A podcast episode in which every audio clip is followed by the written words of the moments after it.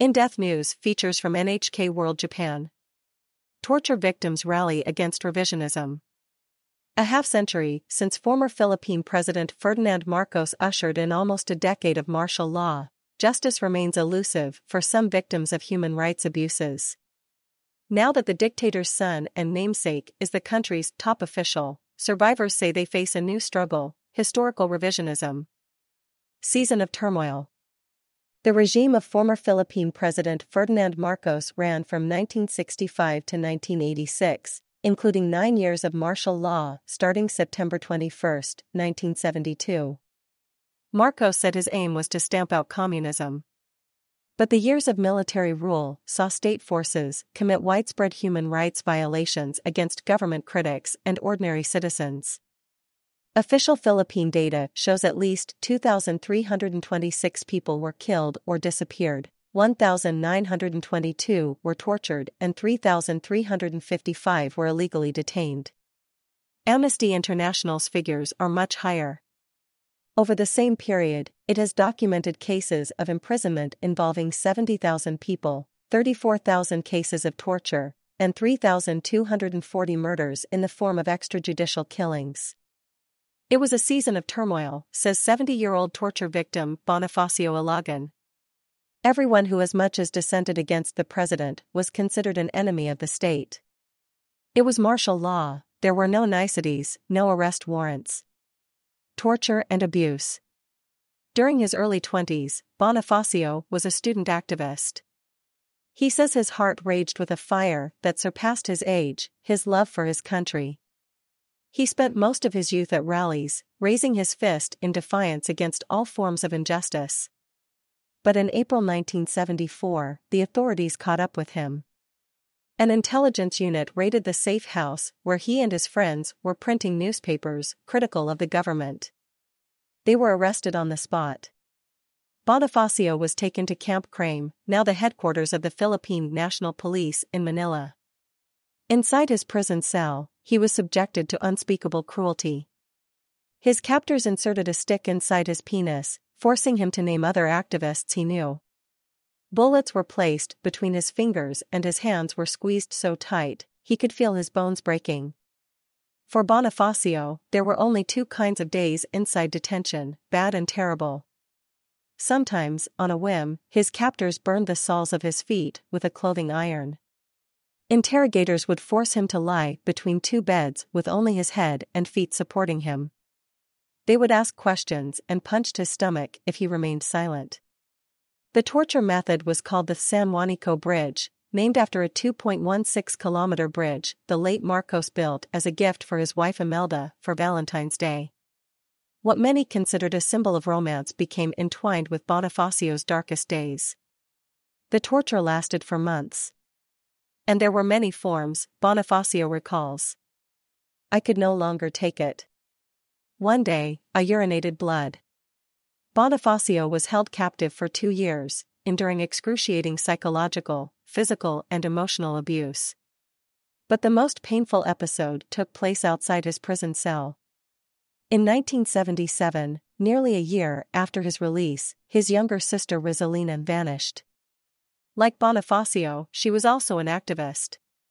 Her disappearance became a fresh nightmare for Bonifacio, who spent many years in a fruitless search. No trace of Rizalina has ever been found. Concerns over historical revisionism. Fifty years after the declaration of martial law in the Philippines, the dictator's son Ferdinand Marcos Jr. is now the country's top official. He was elected in a landslide victory in June. The younger Marcos has always expressed respect and admiration for his father in speeches and interviews. He has urged Filipinos to learn from what he hails as the late president's values. He denies there was a dictatorship. What my father wanted to do was something that was honorable, something that was noble, and that was of service to his country and his people, Marcos Jr. says. In an interview days before he addressed the United Nations General Assembly in September, the president insisted it is inaccurate to call his father a dictator because government policies during his term were drafted only after consulting stakeholders. Marcos Jr. also defended his father's decision to declare martial law, claiming the proclamation was necessary to counter communism. In August, a film depicting the last three days of the Marcos administration was released in cinemas around the world. It was funded by the elder sister of Marcos Jr. The movie rewrites history in depicting the Marcos family as heroes who made the difficult decision to leave behind their lives in the Philippines to prevent further bloodshed in anti government protests. In reality, Ferdinand Marcos was overthrown in a people's uprising, and he and his family were driven into exile. Moves to rehabilitate the former president's reputation have angered some Filipinos, especially victims like Bonifacio. He warns of the dangers of historical revisionism, not only for the Philippines, but also globally. He says if we allow those in power to erase dark chapters of history, peoples of the world will continue to suffer fascism and tyranny, and abusers can escape accountability. Since his imprisonment and torture at Camp Crame, Bonifacio has been helping others who suffered as he did. Efforts to sue the government for compensation are ongoing. So far, 75,000 victims have filed complaints, but less than 20% have received reparations. Preserving real history. In the face of continuing attempts to whitewash the martial law era, people who refuse to forget are challenging misinformation, including what circulates on social media. One of them is 20 year old Carl Patrick Suyat. He is a co founder of Project Gunita, a citizen led online archive.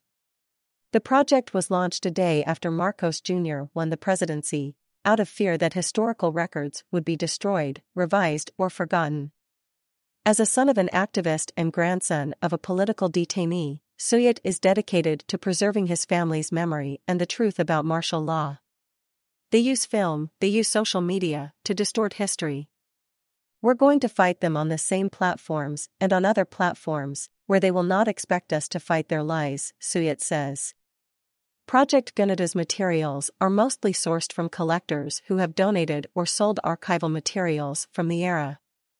The group's digital archive displays PDF copies of books, newspapers, magazines, and pamphlets. Bonifacio and others welcome the initiative. There are young Filipinos who don't know much about history, but who want to know, he says. As long as there are Filipinos their age who are willing to know and to carry the torch, then all hope is not lost. Pam Castro. NHK Manila Bureau. Reporter.